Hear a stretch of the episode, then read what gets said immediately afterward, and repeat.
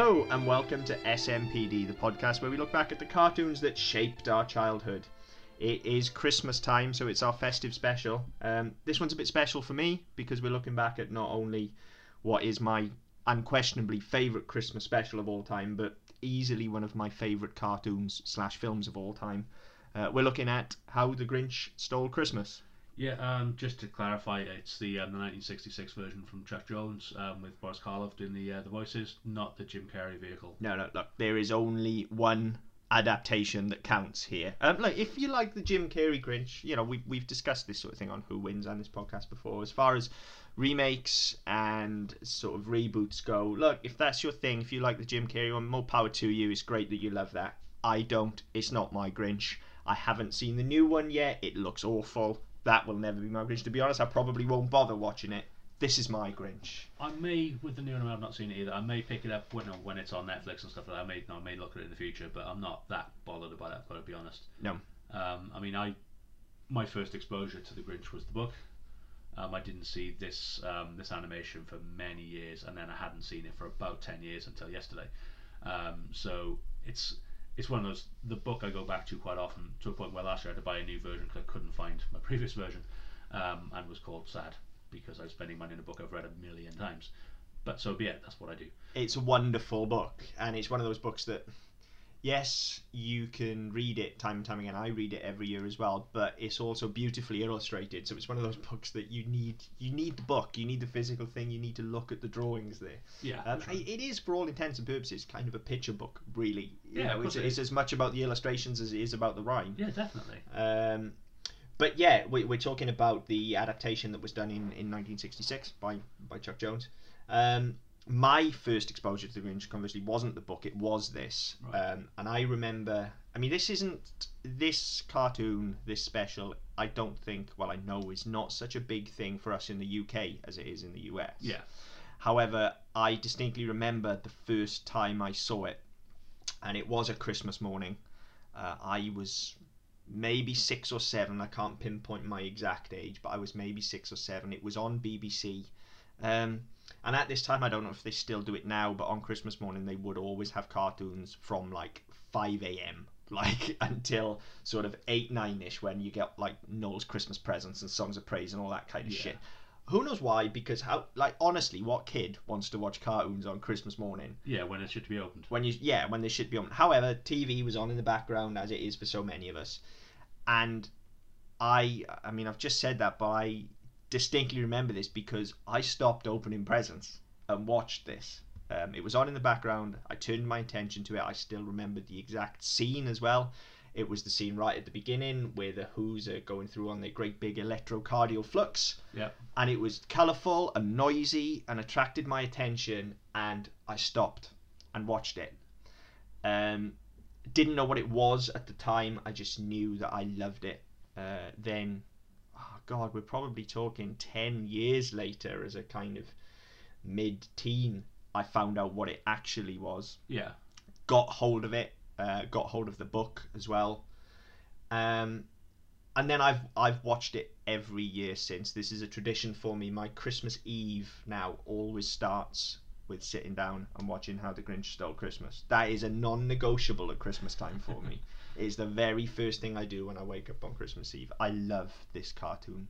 Yeah. Love it. I mean, I'm looking now. I mean, Jess is five and Jake's four. So I mean, we've got two small children now who would appreciate this sort of thing. So this is the sort of thing I'm going to start looking to do is get to that sort of tradition point where you know, previously they've not been old enough. Mhm. So now we can start looking at things like that. I mean, I've last year um, this uh, How the Grinch Stole Christmas. I didn't have a copy for years. I had it on VHS fucking years ago, which I think we recorded off the TV. I don't think it was a uh, proper one. And then I didn't have it for years. And then um, iTunes do a sale every December, and they do different offers every day. And last year, this was one. I think it was like three ninety nine for. Um, Wow. Which you know, for what it is, it's you know, it's quite a lot. But you think, well, it's it's Christmas, and you think, well, fuck it, Yeah. why not? You know, because then it goes back up to like seven ninety nine the rest of the year because people don't buy it. Um, but I thought, you know what, fuck it, I'm going to pick it up, and so picked it up. Didn't then get around to watching it because everything else was going on, and life gets in the way, and all that sort of shit. Um, but yeah, so I mean, it's something that I've gone out of my way to get, and then you know, there are other things. There's things like Nightmare Before Christmas and stuff, which um, again introduced. I say I saw that when it first came out, and then every you know, once I once I started doing it every year, we picked that up and put that on, Yeah. and then we move into sort of things like Bad Santa and stuff, because just because they're a lot of fun and Yeah, yeah. kids have gone to bed at that point, so you can you, know, you can do things like that. But yeah, I mean, it's certainly something that um, it's it's it's a good tradition. It's a healthy tradition. Um, and I say, no, I remember my first exposure this was um, the book, and when when I was very small, we used to go to the library. There was a library in right in the centre of town, which isn't there anymore. And so we used to go there, and the, the, kids section was massive, considering that no, a lot of kids don't read, but it was a massive kids section, and there's stuff like you know, the Bernstein Bears and stuff like that. But I remember pulling this one out, which had this funny green man on the front, and on the back there was this funny, the same funny green man, but in a Santa costume, and I had to have this book, and I think it was like July. Yeah. My, my, my mother kept saying, "No, you can. It's, it's a Christmas book. We'll get it at Christmas time." So then, come Christmas when we, we, we or come December when we were back in the library, I pulled it out again because she'd forgotten all about it. But I pulled it out again and she went, oh, "Okay, yeah, fine." And I said I would have been about four, possibly five. And this book came out, and I remember who I, I don't remember, I didn't remember the, all the words for a long time. I just remember it had a silly rhyme to it, Hmm. and some of the pictures. And again, they said about the um, no, the um, what was it called? The electro Electrocardioflux. that's the one. Um, I can never say that. Um, yeah, no, remember sort of the, the illustration of that and stuff. So I mean, I, I remember this book, and then obviously the seeing the seeing this um, animation a couple of years later, and yeah, it's just one of those. It's a even though I d- didn't have that sort of history of watching it year in year Mhm. out, it, it's just sort of it's always in there, and because it was embedded at such a young age, it's always never gone away. Much like the He-Man and She-Ra Christmas special we looked at last year, but with slightly different results. Yeah, I mean, it's weird, I guess, because yeah, both of them kind of uh, went away for a period of time in my life and then came back. I, I don't watch He Man and She Ra every year, primarily because it's fucking awful, as we discussed last year. Um, but you know, I will I will dig it out. I am I am a Christmassy person. I'm very big on Christmas, and I will just dig out these things year after year. But there's just something different for me about the Grinch, um, and I think there, there are two specific films for me. Um, you've mentioned one of them already as well. There's, there's The Grinch and there's The Nightmare Before Christmas. Um, Nightmare Before Christmas, incidentally, depending on what day you ask me, I might actually tell you is my favourite film of all time. Um, but both of those, um, even though uh, I watched Nightmare when it first came out, and as I say, I rediscovered The Grinch in my mid teens and kind of carried on watching them, I remember there being a point in my very early 20s um, where you kind of get to that age where Christmas just isn't really Christmas because you're not excited anymore for opening presents and stuff like that. And and you, I remember just really having a specific Christmas where I was like, well, this just feels like a normal day. I didn't, I wouldn't say I didn't have any Christmas spirit, but I certainly wasn't excited about Christmas, and there was Yeah. just something, something a bit off. Um, and I specifically remember watching those two back to back. I started with Nightmare, then went to The Grinch. And look, I don't care who you are, you can be the biggest Scrooge on the planet. Hello. Yeah, as Mark is. Um, by the time you hit Welcome Christmas at the end of The Grinch, if you don't get the warm and fuzzies, you are just dead inside. Yeah, and I think that's a fair point. I mean, I'm not. I've never been a massive fan of Christmas, and I, I had that same point. I think I was about 18 or 19, um, where you think, well, Christmas is for kids. Mm-hmm. No, um, Yeah. Not from a religious family. No, we were, we were a Christian family, but you know, church wasn't a big part of anything. Know, once we once we started playing sports on the weekend, church went out the window, sort of thing, and it was um, it wasn't really important to us. So Christmas was just kind of well, you get some presents and you get some time off school. Or, or it would have been in uni at the time, so you, know, you get you get a nice break. But it was kind of just, but no, the, the, the highlight of Christmas was going out Christmas Eve, getting absolutely shit faced, Yeah. getting in about three o'clock in the morning, sleep until mid morning, get up, have a turkey sandwich, and fuck off back to bed. Yeah, Christmas did. it- There's definitely a period in that late teens, early 20s where Christmas is just about getting absolutely fucking Yeah. shit faced. And then you've got that That's week all between Christmas Christmas is. and New Year where you, You just drink every day. it's Christmas Eve. You don't dr- you don't get hammered Christmas Day 'cause it's Christmas Day and you're with your family and all that bollocks. I did. Well, yeah. But To a Maybe point. that's me. Yeah. But uh, and then so you know Boxing Day you're out with all your mates again, and then you've got that week where you're out with different groups and different people. And you, see- you see different people, you do different things, but you always end up shit faced. Yeah. Right up until New Year's, then you go out New Year's, spend an absolute fortune on what's essentially another day in a pub, and then you spend New Year's Day sleeping it off, and then that week it's back to normality. Yeah. And yeah, you're right. So that's a period, and when you when you're probably 16, 17, 18, right up until you sort of your until you sort of you, you, you're early to mid twenties, it just doesn't really have that appeal. And then sort of, as you get older, you start you you, you get involved in relationships, and you, you have you sort of start to enjoy family time more, Mhm. and then you have families of your own and things like that. So you get to that point where the the activities of Christmas change and the point of Christmas changes. I say Yeah. having small children in- at home now, it's a case of right, Christmas is about them. I don't really give a fuck. No, You've never given a fuck about Christmas. yeah, but, it, but it's, it's but it's Yeah. one of those things that um, to me it's just um, it's another Tuesday. Yeah. It doesn't um, yeah okay I'm, I'm not working but I don't work when I'm there. Yeah. Um, so yeah, it, it's that sort of thing. Whereas no, it's, it's making it special for the kids and trying to keep that momentum up because obviously in school they're getting wound up. They start practicing Christmas concerts and they start doing all this sort of stuff from about early November. Mhm. So they then get start getting wound up and they you know there are decorations everywhere and they keep on getting you know, it's feeding it all the time. And it's for for us now as adults, it's about sustaining that momentum so that we don't get fucked off with Christmas by about the 15th of December. Yeah. Um, and then going, oh, fucking, we've got another week for it, no, another 10 days so we have to fucking put up with this shit. And then come Boxing Day, right, that's done for another year. Yeah. And instantly, Boxing Day is my favourite day of the year because it's as far from fucking Christmas as you can possibly be. Jesus Christ, dude. Like, So I, see, I'm the two sides of two small Grinch. yeah, you definitely are. Whereas, yeah, I'm the ten Grinches plus two Grinch. Um, yeah, I mean, I, this this has become for me like I am one of those people that would celebrate Christmas year round, given the opportunity.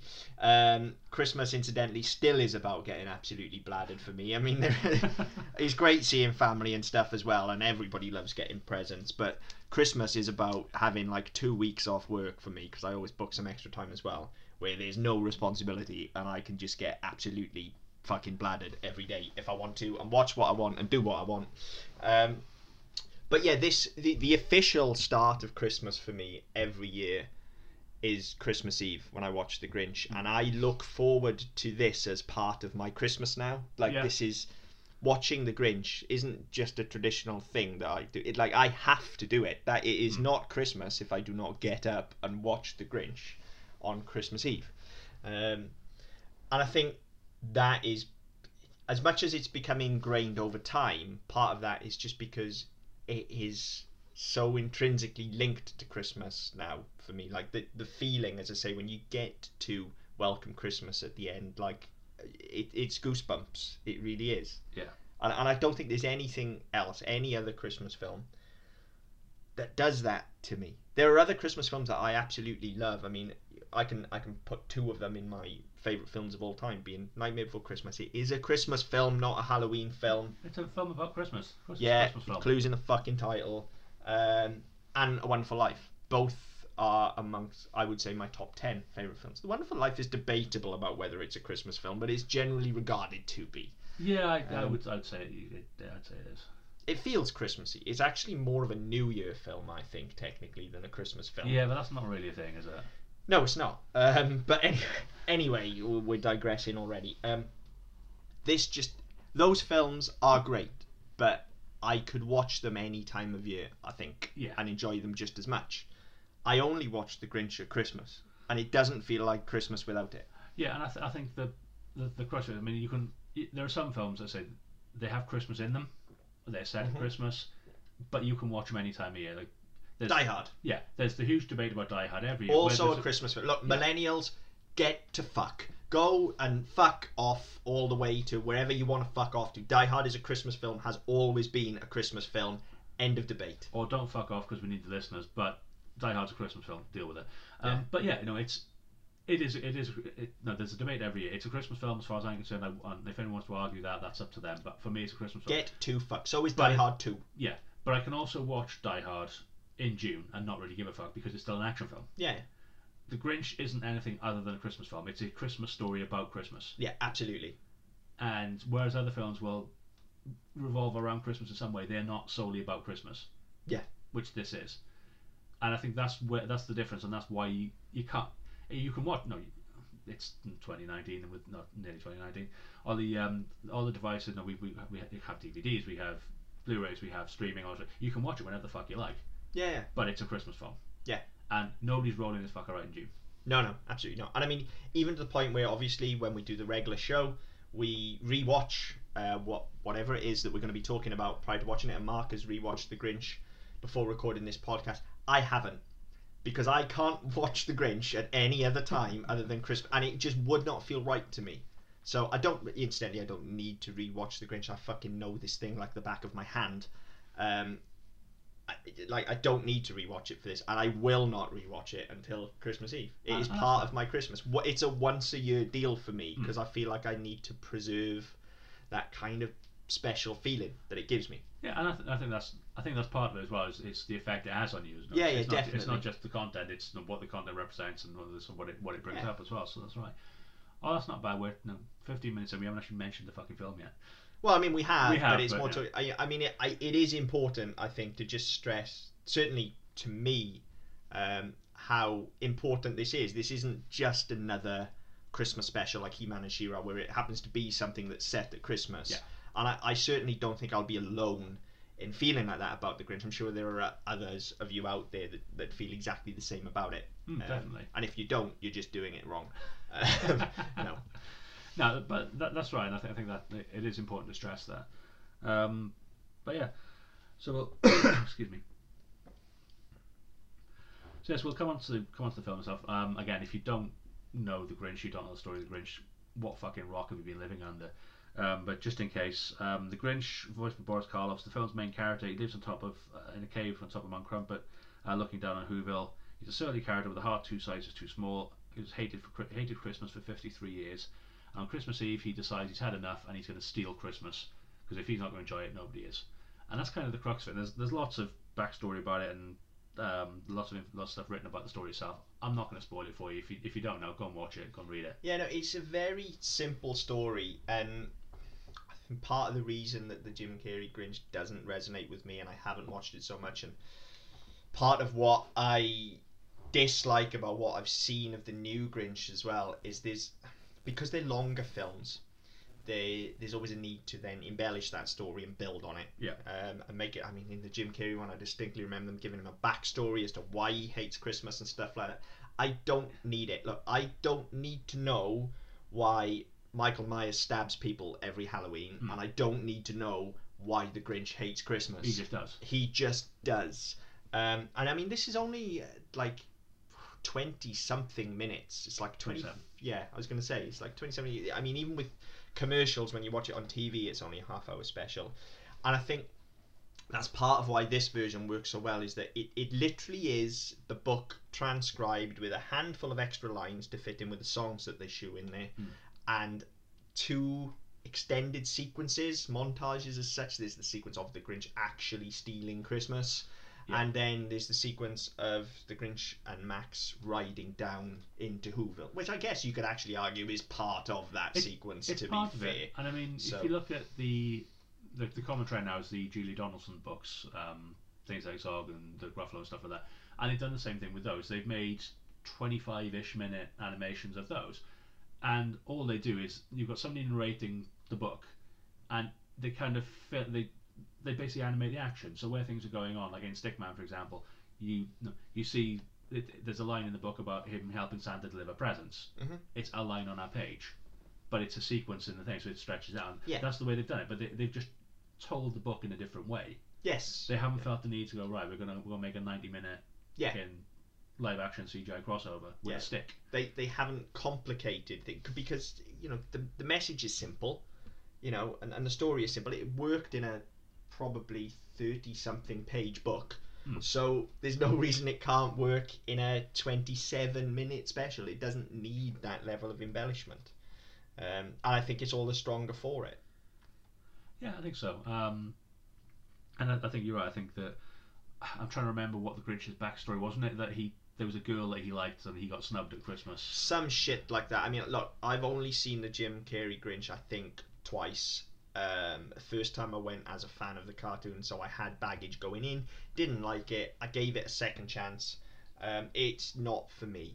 Um, I, you know, I say I don't want to watch this new one as well. I will watch it. There's part of me that feels like I need to watch it as a huge fan of View Askew, so I feel like I need to support Scott Mosier.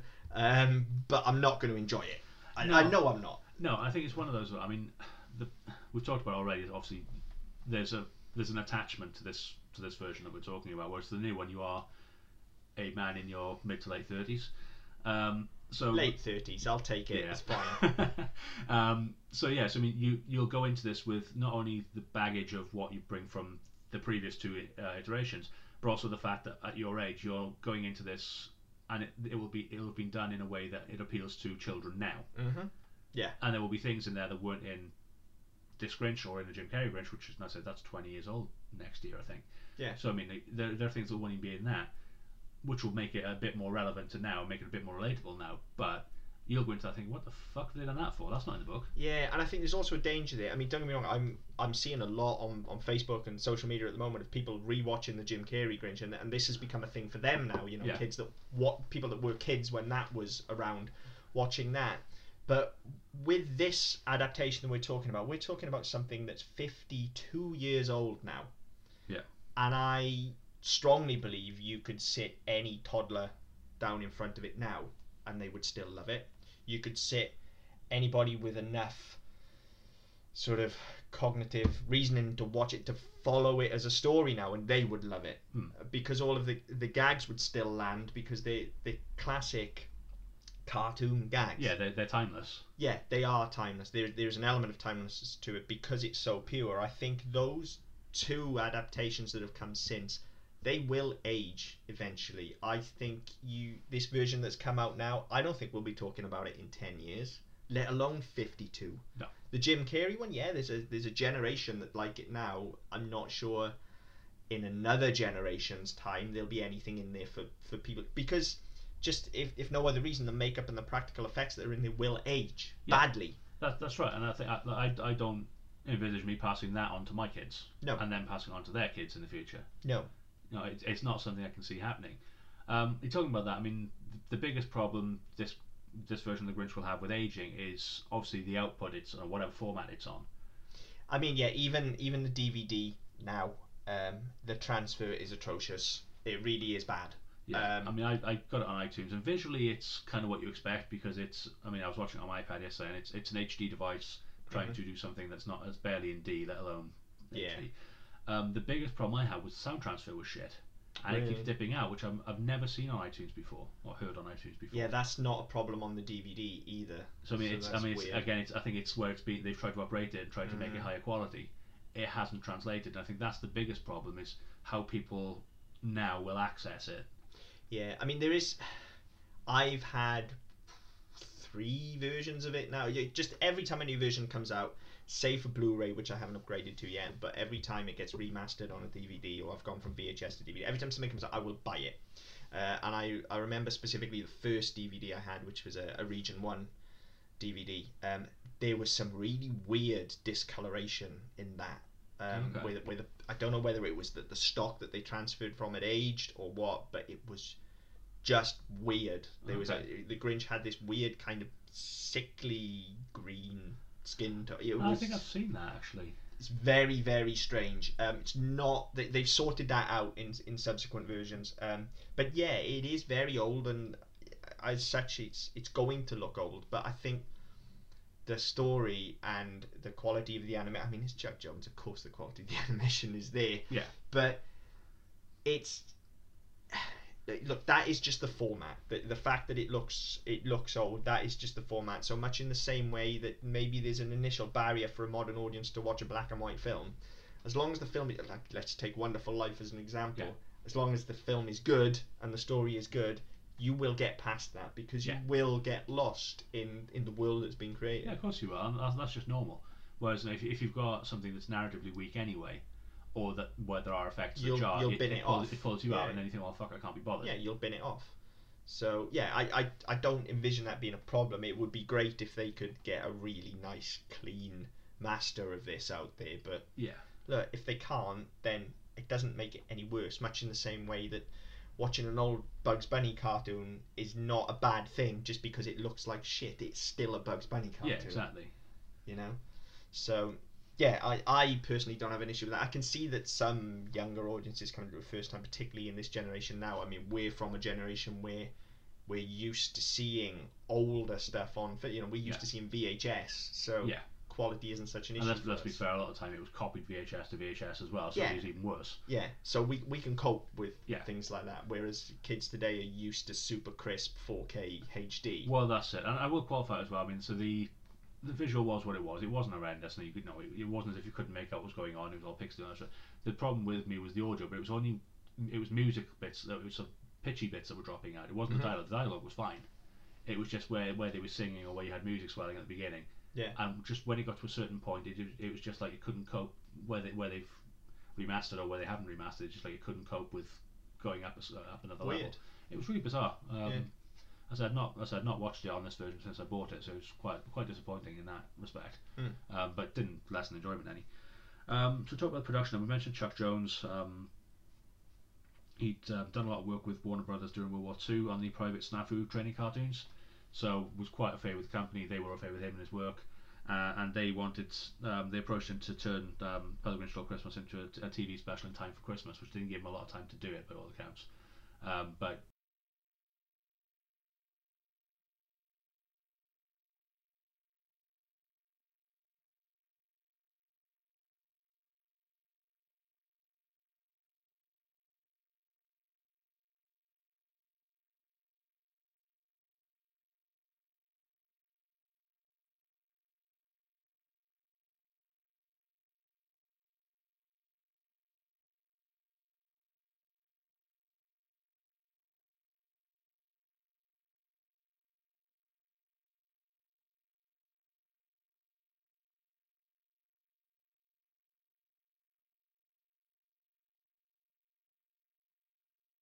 I mean, no, it's it's it's a no. They had a lot of faith in, in both in, in, in Chuck Jones and in the product.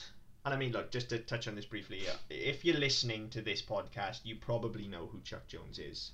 But if you don't, I mean, yeah, it's not like you're giving this money to some unknown animator here. Yeah, this is a it- proven is- commodity. This is like, I mean, you get Walt Disney, then you get Chuck Jones. Yeah, this isn't like You some kid out of, uh, of kindergarten. And just to clarify, I'm not calling Walt Disney a great animator there because we all know he wasn't. Um, but you get what I'm saying. Yeah, that's right. Um, yes, I mean there's, there's a great deal of trust and there's a great there's a great deal of belief in the product, and I think that comes across the fact that they, they there aren't big cuts, there aren't big sweeping changes to it. They've made the book. Yes, and that is its strength. Yeah. I think they have just they have just embellished the book with some cartoon shenanigans, essentially. with and it is that kind of, and the reason I think it works so well is because they've taken what was on the page, which is for a for a Seuss book. The illustrations in the book as well are quite sort of dark Yeah. in, in some ways, especially the way the Grinch is one.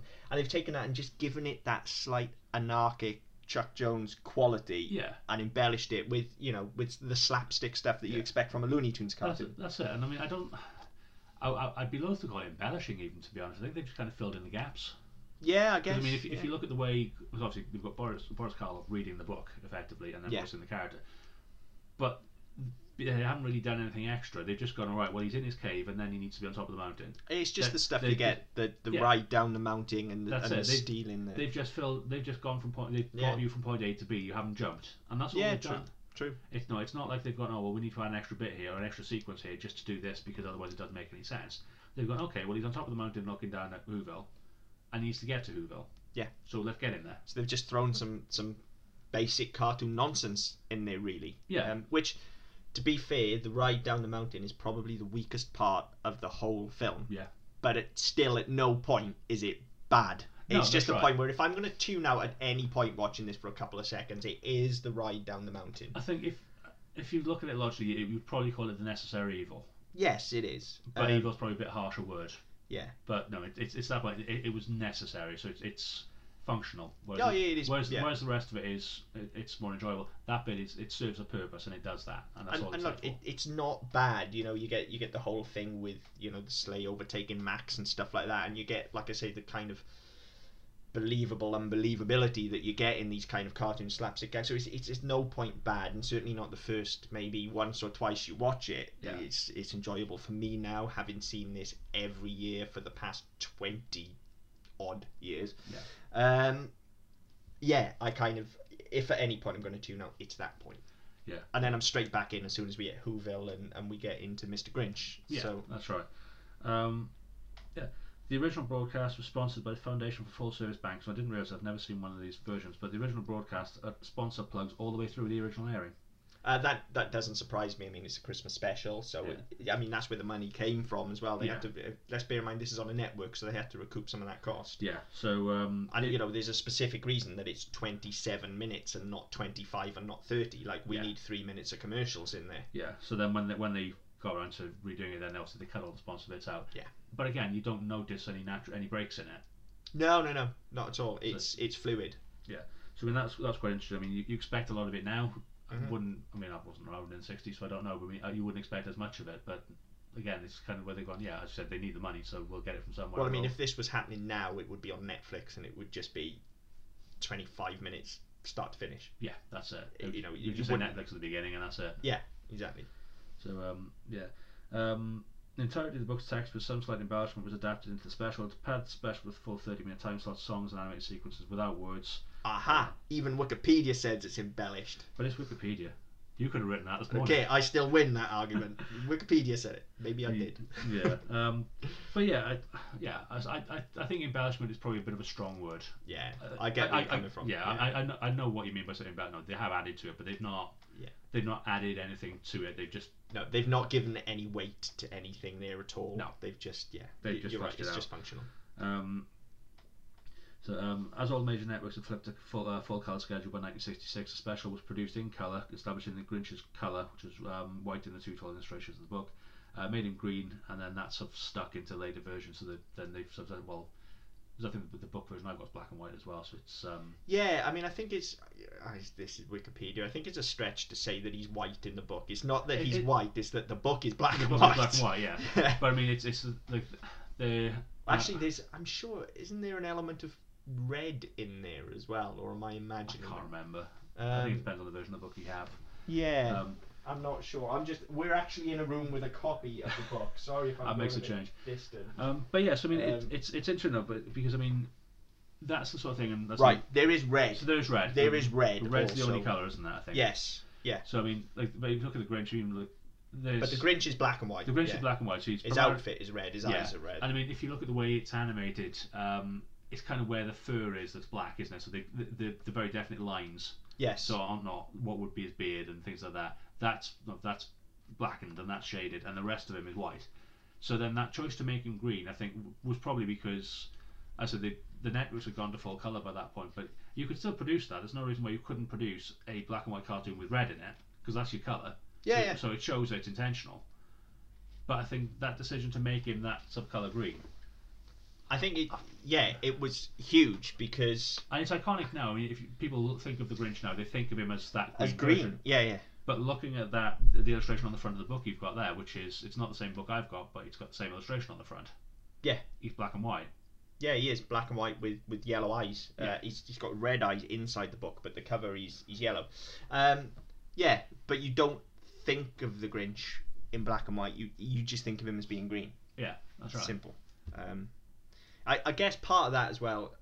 Who knows? I mean, where there's choice, there's meaning, as we've said plenty of times. So there is a, a very definite reason for him being green. I suspect part of it might have been because it's a primary color, and as as we said, we're in standard definition here, so it's not like you're going to get a lot of nuance Yeah. on your TV screen. But I think it's also it's a festive color and it complements red. Yeah. Plus, also green is the color of envy. If we really want to go deep on this shit Let's and take a deep dive, then green obviously is the color of, of envy, and the Grinch actually, my reading of it, anyways, we say we don't get his backstory here, but the Grinch is envious of the Whos. That's why he hates Christmas. He's up on the mountain on his own. Yeah. Whilst they're down there celebrating and singing, and he wants to be down there right Yeah. throughout. The, he wants to be down there. That's why he's complete at the end. That is the Grinch's journey. Yeah. So it makes sense that he's green because he's envious of the Whos, and it all of this spite for Christmas comes out of a place of well, it is literally that. It's spite and envy. Yeah.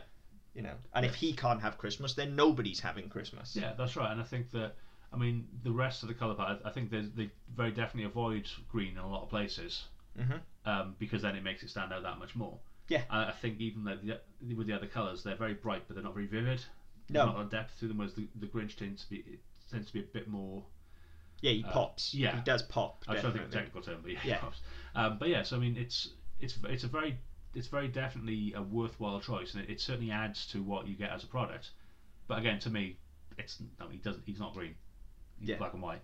Yeah. So that's bizarre. Um, but yeah, I mean, I hadn't really thought about it. I mean, in terms of the translation, because it's just um, the, the, he's drawn as green, but no, he's, he's animated as green, but he's drawn as black and white. And that's, Yeah. that's just kind of where I left. it. I didn't make the jump. Yeah, he's, he's he's just green to me. If you asked me to picture the Grinch, I wouldn't picture a black and white Grinch. Like even though I've probably read the book more than I've seen the special at this point, even though the special came first. But he's green. The Grinch is green. Yeah, bizarre. Um, so in terms of broadcast, then, like you mentioned, obviously here it's not it's not been as big a deal um, as it is in, in the US. Um, but the the half hour short was originally telecast in the US on CBS on December 18th, 1966. CBS repeated it annually during the Christmas season until 1988. So they, Jeez. they ran it every year for 22 years, and then after that, it aired on various networks throughout the season. Now that's interesting because I don't know whether this is a thing or not, but I would say 88, 89 ish was probably about the time I was first exposed to the Grinch. Yeah. So whether it was a case of there was some international rights released at that point and all of a sudden, I Maybe. don't, I don't know. I'm No clutching at straws. But I was, as I say, I was in that range, probably between about six to eight ish. I was a older young child then, if you Yeah. like, if that makes sense. Yeah.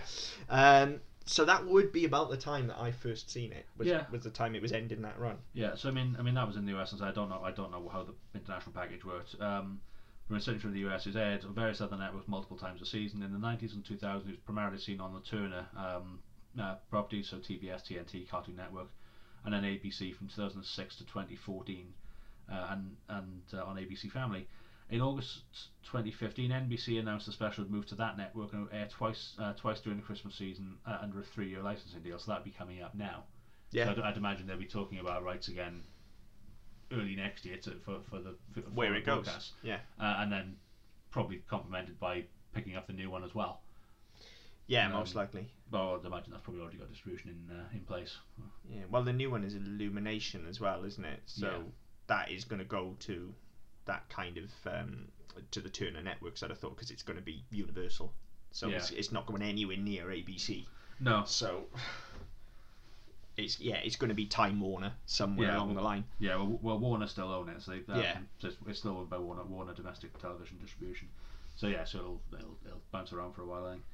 Um, in terms of reception, it was um, it was one of the many, many, many holiday specials, animated holiday, hol- animated holiday specials in the sixties. Um, there was um, the '64 Rudolph. Look, that is also look. I love all of these. I have the '64 Rudolph on DVD too. I've only seen it once, I think. it's Um, it's brilliant. It's not the Grinch, but it's brilliant. Maybe next year, guys. Maybe we'll do that one, unless Maybe. anybody has any other suggestions for well, a Christmas I've, I've, got special. another, I've got another one, which is going to be Charlie Brown Christmas. I mean, that is up there with Which is this. one of my favourites, Yeah, it's not. It's not the Grinch, but it's up there with this definitely. Yeah. Um, so yes, I mean, you had an, an, an absolute myriad of these things in the '60s, but um, those two we mentioned, Rudolph and Charlie Brown, and um, Frosty the Snowman. in Yeah, yeah. 1969. Yeah. Um, all of which are regarded as classics. Um, this is probably the best received, I think, um, in terms of, sort of critical reception at the time. I think of, of, of those four. I think because people didn't expect it, or people sort of took it. It was a very different Christmas story. Things like Frosty Yeah, and Rudolph. they're all- traditional. they're traditional and they're very they're always very positive. Whereas the Grinch gets pretty dark before it gets not before it gets light again. Yeah, yeah. So I mean I think that it's surprising it was as well received as it was um, in terms of the critics. Um, but um, Rick Du Brow, a critic, I don't say where he What a name. yeah, Rick Du Brow, that's D U space B R uh, B R O, uh, said it was probably as good as most other holiday cartoons. So that's a glowing endorsement there. Probably as good Yeah. as most. Uh, Um, but I mean, given the no, given the fact that you nobody was expecting a great deal from it, um, was quite a thing. But then since then, it's been it's been recognised as a classic, and Rotten Tomatoes actually gives it a hundred percent fresh rating on its website. Jeez. It's one of very few that actually has a hundred percent rating. what a fuck. Even at the time though, what a fucking ridiculous thing to say. Like Yeah. there was no expectation. It's fucking Chuck. Like name a bad thing that Chuck Jones has ever done. No, but Like, it, I think, but I say I think it was a very. It was a very different choice. It was, Yeah, you know, it wasn't- yeah, it I wasn't get what what was being saying. churned out. I think was the No, was and the- especially obviously a Charlie Brown Christmas had had a very definite IP attached to it, so that was always going to be successful. Rudolph was weirdly because I think Rudolph was probably the first thing to start it, but it had what I would now call the traditional stop motion Christmas style to it. Mm. And it's odd to say that because I, I kind of associate that maybe because of Nightmare Before Christmas as well, but I associate that stop motion style with a lot of Christmas specials. yeah, But it's only really Rudolph because Frosty's fucking animated. yeah, So it's only really Rudolph that has that style of any note. But it's become kind of cemented in popular culture as a thing. Yeah, it's a, a, thing with Christmas films. Even if you look at Elf, there's there's a whole throwback there to that stop motion style when he's in the no- Mm. in the North Pole. All the creatures are, Yeah. are stop motion because of Rudolph. It's just Rudolph. Yeah, but no, it, it, I think because it because it was so successful, and I say it's it's become a thing, but it's very difficult to work out why. Yeah, But, it, but it's a thing, so kind of just kind of got to roll with it. I mean, no, it's yeah. not, not a bad thing by any means. Uh, Look, I love stop motion animation, but it it is just weird that that we've gone down that route with it, thinking that that is how Christmas specials look. Yeah, And there's when only it's fucking really one. not. Yeah, it's just the one. Um, yeah, so I mean, talking about we're talking about the reception and the um, the, the ratings on Rotten Tomatoes, the um, the critical consensus reads. How the Grinch Stole Christmas brings an impressive array of talent to bear on an adaptation that honours a classic holiday story and has rightfully become a Yuletide tradition of its own. I mean, that's more like the sort of review you'd expect. That's exactly how I would describe my attitude to it as Well, well. that was the first 20 minutes. yeah, yeah, Um, but yes, I mean, it's it's one of those that it wasn't them. It was regarded well because people weren't expecting it to be what it was, but over time it's become not even a cult thing. It's just become a thing. it's part of Christmas. It is part of Christmas. Um, yeah, I, I- there's no other way to put it. They they're dead right. They've hit the nail bang on the head there. Well done, Rotten Tomatoes. Yeah. Um, so it's um, co- it's con- it's constantly airing. It's still it still airs every year. Now it just bounces around networks a bit. Um, TV Guide in the US ranked the special number one on its best holiday specials ever list. So I think that's probably fair. I, it's definitely fair. This is the best. As, as I said at the start, it is. It's just the best Christmas special. If not, in my opinion, depends whether you want to call it a film or not. I tend to think of it as a film, if I'm honest. One of my favourite films. I, yeah, I'd also take it as a film. I mean, I, I, I don't have the association with it that you do. I mean, it's certainly something that no, it's every time I pick it, up, as say, pick it up and watch it, go, oh yeah, it's not. Yeah. It's Christmas. Yeah. Um, I, I can live with that. Whereas no, up until yesterday, I, I, I was, I, I've been arguing with people in work that Christmas doesn't start till, till Christmas Eve. Um, whereas they've been putting decorations up since fucking October. I, I get that. Like I said, this is the start of Christmas for me, Hmm. and it's Christmas Eve morning, but it's the start of that actual Christmas period. yes, it's, it's actually Christmas. Yeah, yeah. It's not. It's no. not just December. Yeah. Which is what most people tend to think of now as Christmas. Yeah. So yeah. But um, yeah, so it's it's yeah, it's it's a good one for me, and I'll, I'll I, sort of I tend to take it once once I've seen it, once I've watched it, once I've read it, then that's that kind of kicks me off into it as well, Mhm. or, it, or at least it gets me into a slightly more festive mood than uh, fuck Christmas. Yeah. Which no, d- not fuck Christmas. I'm not that bad, but so- usually. Anyway, um, so yeah, in terms of um, releases, and obviously we've talked about it's been around for like ever. Fifty-two years. Um, so released on VHS, Betamax, CED. What the fuck is CED? no idea. um, Laserdisc, um, and then onto um, DVD and Blu-ray, and also streaming. I'm just looking at what CED is because it's fucking capacitance electronic disc. Never fucking heard of it. Is that is that a CD? Um, it's an analog video disc playback system developed by RCA. So VCD basically. Then. pretty much, yeah, VCD. yeah. So it's basically a forerunner to The DVD. worst format known to man, and even that's got the Grinch on it. I don't know. I'd, I'd still argue cave painting wouldn't do it justice. Oh man, V. At least cave paintings would look like the book. VCDs are just horrible, pixely, fucking. Me- they're Yeah. disgraceful. I don't. I don't. If I've will have seen one or two. I don't think I've seen that many. Ugh. But um, yeah, so yes, I mean it's it's been around. I say it, it's had home releases for no for as long as it's been around. No, as long as it's been Mhm. around, there's been uh, there's been a home release market. Um, the, the DVD released uh, DVD release featured another Seuss-based special, Horton Hears a Who, contains an uh, audio commentary by Phil Roman and June Foray. So I mean, it's they, they've really tried to you know, flesh this out as well. Because if you if you're paying for, Yeah. I mean, especially when you got to sort of the mid 2000s where D- you weren't buying a DVD for the product, you were buying it for all the shit that went with it, Yeah, yeah, definitely. When and I there would have been fuck all to go with it. yeah, there were no special features when I first bought this. I It didn't even have audio commentaries. As I say, I've bought every subsequent version, but I remember when I first bought this on DVD, and I was really into DVD as a format when it came Mm. out. I was getting Criterion collections and all sorts, and this came out quite early. And that first Christmas, I bought it, and I was like, "What the fuck?" Because there was nothing extra. It was just they threw Horton Hears a Who on there to Yeah. make it like forty minutes worth of material, and it was still like twenty quid Yeah. It was ridiculous. But at the time, I'm like, oh, it's the Grinch, and it's on this nice pristine format. I've got to get it. And then it looked discoloured, and I was like, well, this is a bag of dicks. Yeah. But and, and let's be fair, Horton Hears a Who. It's okay, not a fucking patch on this, and it is nothing more than a, a nice to have on Yeah. the disc. 'Cause, I, mean, I didn't see the um, uh, the CG version that came out what about ten years ago now. Yeah, neither am I. Um, I, was it was it Steve Carell was in that one? no idea. I remember can't- it coming out. Yeah, I remember it. it coming out, and I, I remember thinking, oh, I'll probably give it a look at some point, and I've never actually got around to watching it. So I mean, I'm not sure if that's any better than the short that was on the DVD. I But mean, again, the, no, the, short in the DVD is not bad. It's just that's just not the Grinch. not the Grinch. Yeah, Um, it's not even the Lorax. no, that's right.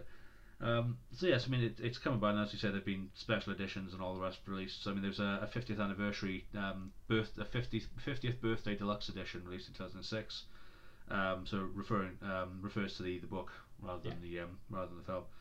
Um, and it featured a new retrospective featurette contained all the bonus features from previous releases, um, except the audio commentary. The Grinch was restored to the original green color, so they went back. I mean, we Yeah. we were kind of the poor relation anyway in terms of DVD with a lot of stuff because in America they spent they put a lot more into it early on. Whereas by the time it got here, a lot of it, the time they went fucking give them the film. Yeah. And I've, I've got DVDs that you put in the drive. There's no menu, it just fucking plays, Yeah, and then they, you know, it gets to the end and it stops.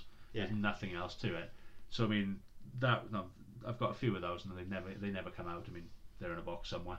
Yeah. Um, so I mean, it's, it's nice they went back to do this and actually give that to a wider audience because I said there will be a love for this around the world, yeah, yeah, absolutely. and so people will have wanted to see that. And having this version, where say, which is just you know 27 minutes and 10 minutes of Ordinary as a Who or whatever it was. Yeah. It's not really sufficient, or it's not going to satisfy the appetite. So at least they sort of recognised that, and so they obviously went back and fixed the green. Um, Which is important. Like Yeah. that is a big fucking step because that color was just wrong. yeah, it was kind of more of a brownie green, wasn't it? Yeah, Rather yeah, it was vomit gross. Yeah, yeah, it was absolutely gross. green. It's, um, yeah. So then um, the special was again re-released on DVD um, with the commentary, uh, with Audrey commentary replacing Horton Hears a Who bonus special. The special was released on HD Blu-ray uh, in 2009 with the title changed to Dr. Seuss's How the Grinch Stole Christmas and contained the bonus features from the 2000 DVD except for Horton Hears a Who and included a DVD of the special and a digital copy. So again, they they go right, okay, we'll put across all formats. And again, pe- more people will buy it, Mm. more people will will pick up the, the extra features and all the rest of it, and we can get this out there. And I think that was important because let's say no, it's very easy to feel shortchanged when you look at the difference between products you get around the world. And I remember when, when we lived in Australia, there was stuff coming out there, and stuff coming out on Blu-ray, and I'm thinking, hang on, I because I've seen stuff advertised for, was still reading UK magazines and stuff like that, and comparing the two sets of special features. Hang on, why is that not on there? And, you know, just because it's not done properly. Yeah, it's just a lack of care. Yeah. Okay, so well, we, we've talked about the, the the songs already in the soundtrack. Um, the the thing obviously that stands out is the um, uh, for me anyway. So you're a mean one, mean one, Mr. Grinch, because there's think so that's many what versions most people think of when they think of this special. People think of the, not just the song, but the whole sequence of Yeah. "You're a Mean One, Mr. Grinch." That is the first place people go. Um, there aren't actually many songs in this. No, um, People talk about the soundtrack, and the soundtrack's had a release and stuff, but the soundtrack's actually more or less just Boris Karloff reading the book because there are only really two songs. I've got three. But Welcome to Christmas, Trim Up the Tree, and You're a Mean One. Oh, I forgot about Trim Up the Tree. Yeah, Yeah, there are three. I I forgot about Trim Up the Tree. Yeah, yeah. Yeah, um, but as I said, it's been released and, in all sorts of the Yeah. years. Um, but you, you do object to paying more than a couple of quid for it. Yeah, I mean, look, all three songs are great, uh, and as I say, "Welcome Christmas" is uh, even just listening to the song gives me goosebumps, but that's because of the association I have with the end of the film. Um, Yeah. "Welcome Christmas" is a fantastic Christmas song, but it is only three songs at the end of the day. So it's you know, I- I don't know why there's a fuss made over the soundtrack. To be honest, No, um, I mean it was it was generally released um, with the reading of the story as well. Yeah, So you know, it's, it's just it's the whole gamut of it. Um, in on December eighteenth, nineteen sixty six, the day it first broadcast, MGM released a soundtrack LP in conjunction with the special. CD releases include album uh, CD releases include albums produced by Island in '95 and Mercury Records. Uh, in a recorded version, Boris Karloff does all the voices, including Cindy Lou Who. I need to hear that. yeah, I was gonna say, That- I've not come across that one before. No, Um, so that, that's going to be interesting. Um, I, I, I guess I have heard that actually. Yeah, guess I. I, I, that's not ringing a bell to me. Um, and then in, in that song, you remember Mr. Grinch, um, which com- uh, says here comically describes the level of the Grinch's despicable nature, which I think that's probably an understatement. Uh, includes all verse, verses with their original rhyming lyrics and the isolated song tracks. Um, so where they've re-recorded stuff, they've actually chopped it around a bit as well. Mhm. Got, they've got the full version in as well, so they cut that bit. Um, in '99 there was another version of it released, which also included um, the soundtrack for Horton Hears a Who. Why the fuck did he banding these two together? I don't know. Yeah, I don't get it either. I mean, shameless cashing in, if nothing else. Mm. Um, they, the, and they took the, the music tracks from uh, from those as well, so you get the, you get the score Yeah. as well, which again is not that much special to it, I don't think.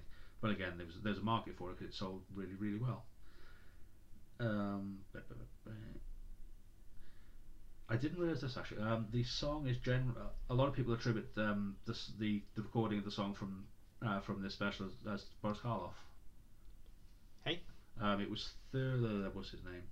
Thil, oh, sorry, you you, you So- mean people think that Boris Yes. Karloff? No, it's Phil Ravenscroft. Yeah, I was, I was looking at Yeah, yeah. yeah um, ge- generally, because he wasn't credited for the closing credits, Right. people think it's Karloff. Yeah, no, it's Phil Ravenscroft. Yeah. Um, Karloff um, won a Grammy as for spoken word Yeah. for this recording, which I did not know.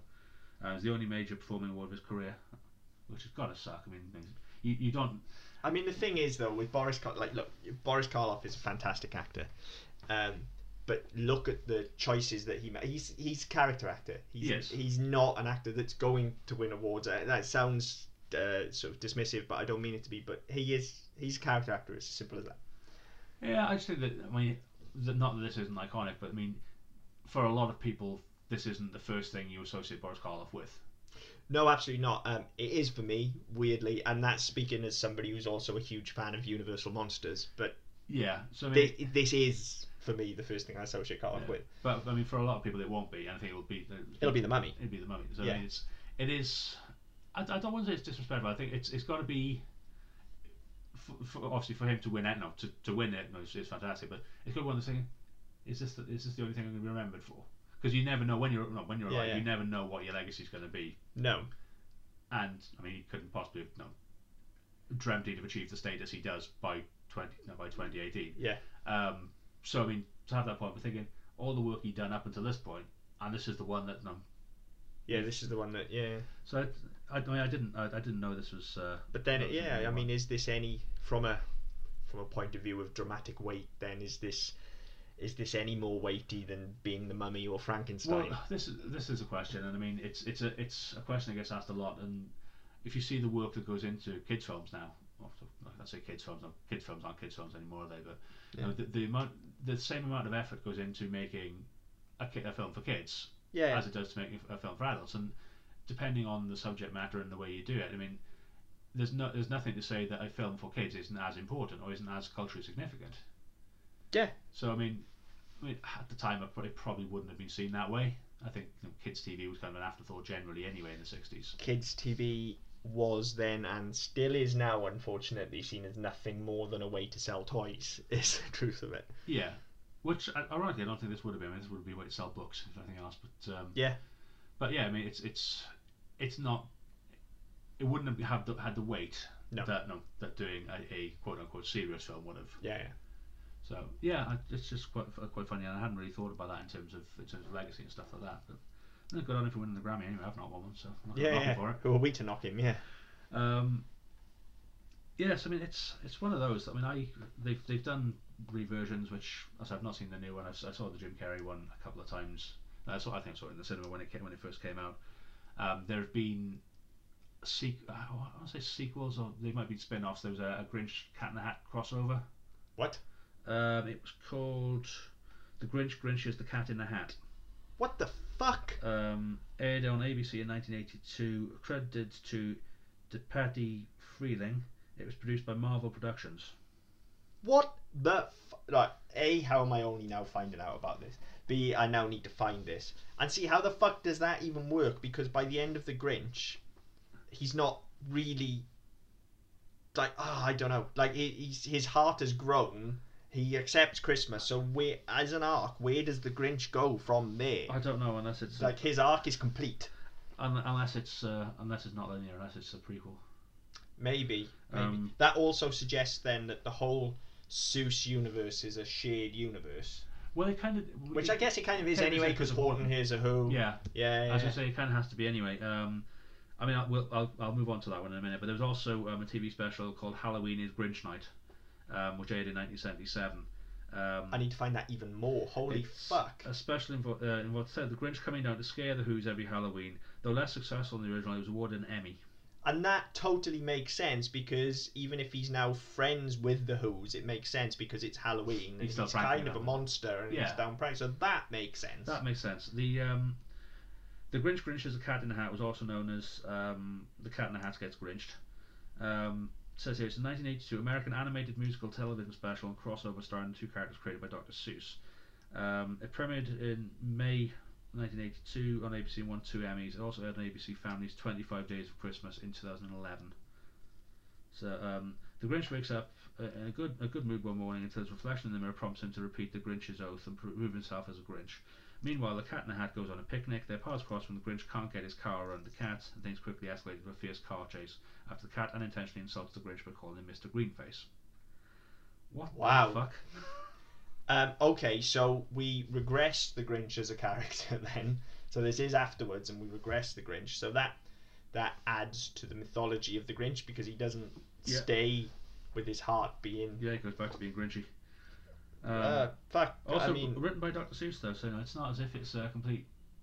in the eighties, wasn't Dr. Seuss dead by then? When did Dr. Seuss pop it? I don't know. Dr. Seuss popped it in uh, bu- bu- bu- bu- 91. Oh right, okay. I thought it was before that as Yeah, well. I thought it was okay. Um, But yeah, so I mean, I, I didn't I didn't even know this thing existed. I mean, it does. I'm sure this is to do with rights, but if this thing exists and the Halloween Grinch special exists, why the fuck do we get Horton Hears a fucking Who on every DVD? Surely to fuck, you put all three Grinch cartoons on one DVD. Well, you'd think so, wouldn't you? What? Uh, what the fuck? Yeah, somebody dropped a ball there. Um, so whoever owns the rights to these fucking things, get them on a set, It'll, it'll be a rights thing. These two will have been caught up in some sort of legal snafu, surely. Probably, but get the fucking things out, man. Yeah. I want to see those. I'm gonna find them. Like, they, look, they'll be out there as we say all the time on this fucking podcast. Like, you can find anything you need to find it. You may have to go through some slightly nefarious means to get them, but Which we don't endorse. no, not at all. Like, fuck. Look, if you're gonna watch How the Grinch Stole Christmas and you don't already own it, then please do buy it Oh yeah, legally, there are so many versions you can buy as well. and so it's, it's not worth it's owning. find. Yeah, but this other stuff, if you can't get it, like, yeah, fucking out there. YouTube, Kodi, Yeah, it's out there. wherever people get stuff from that we don't know about.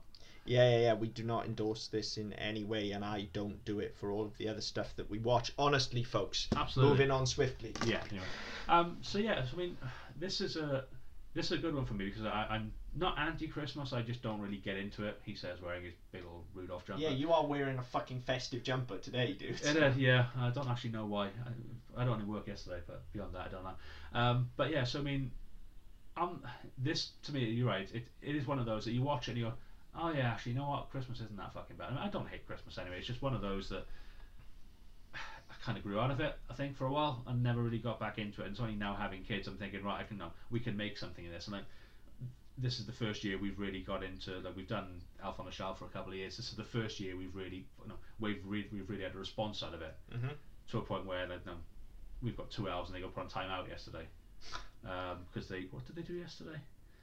Oh, they they stole a set of headphones and, and an iPod, and they were sat in, sat in the chair listening to it, um, and so they got put on time out.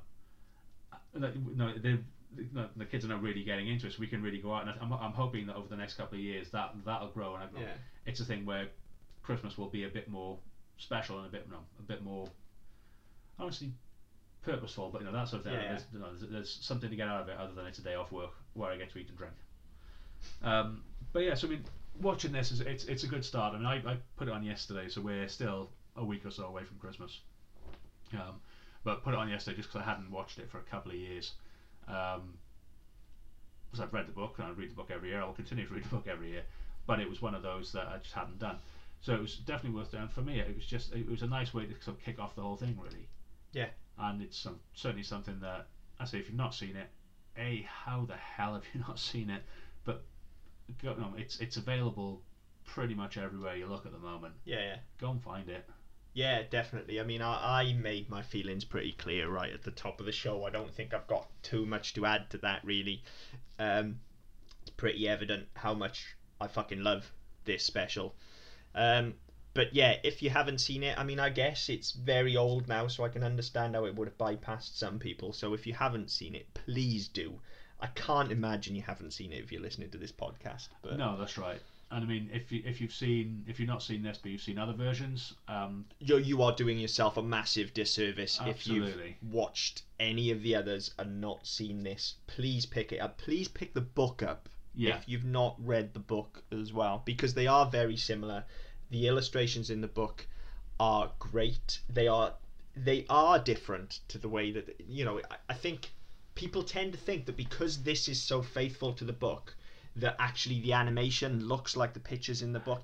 It doesn't. The animation is very Chuck Jones, and we haven't actually talked about that. But there is a lot of what makes this work is the animation style. The Grinch as a character owes a lot to the way that he's animated. yeah, definitely. He's very sly. He slithers and slinks, as as the rhyme says, you know, and you get that massive Grinch grin coming out, and his Yeah. hair curls over and stuff. It's the animation is beautiful.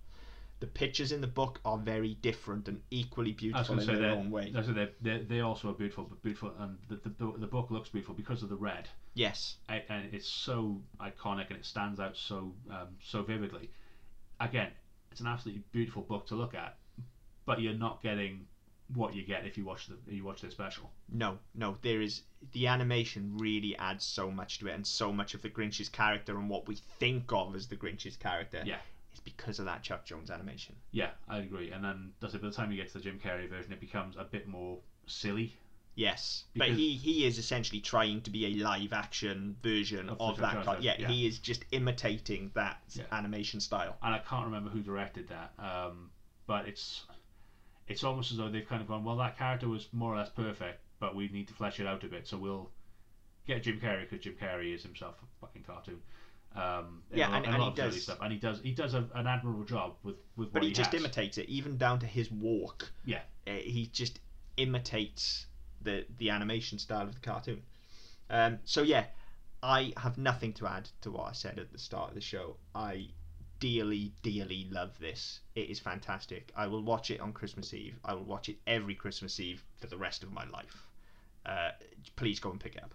Yeah, so that's um, Dr. Seuss's How the Grinch Stole Christmas. Um, we're always looking to chat with people. Um, if you have your own particular take on this or your own memories, or if you want to share anything with us at all, please get in touch.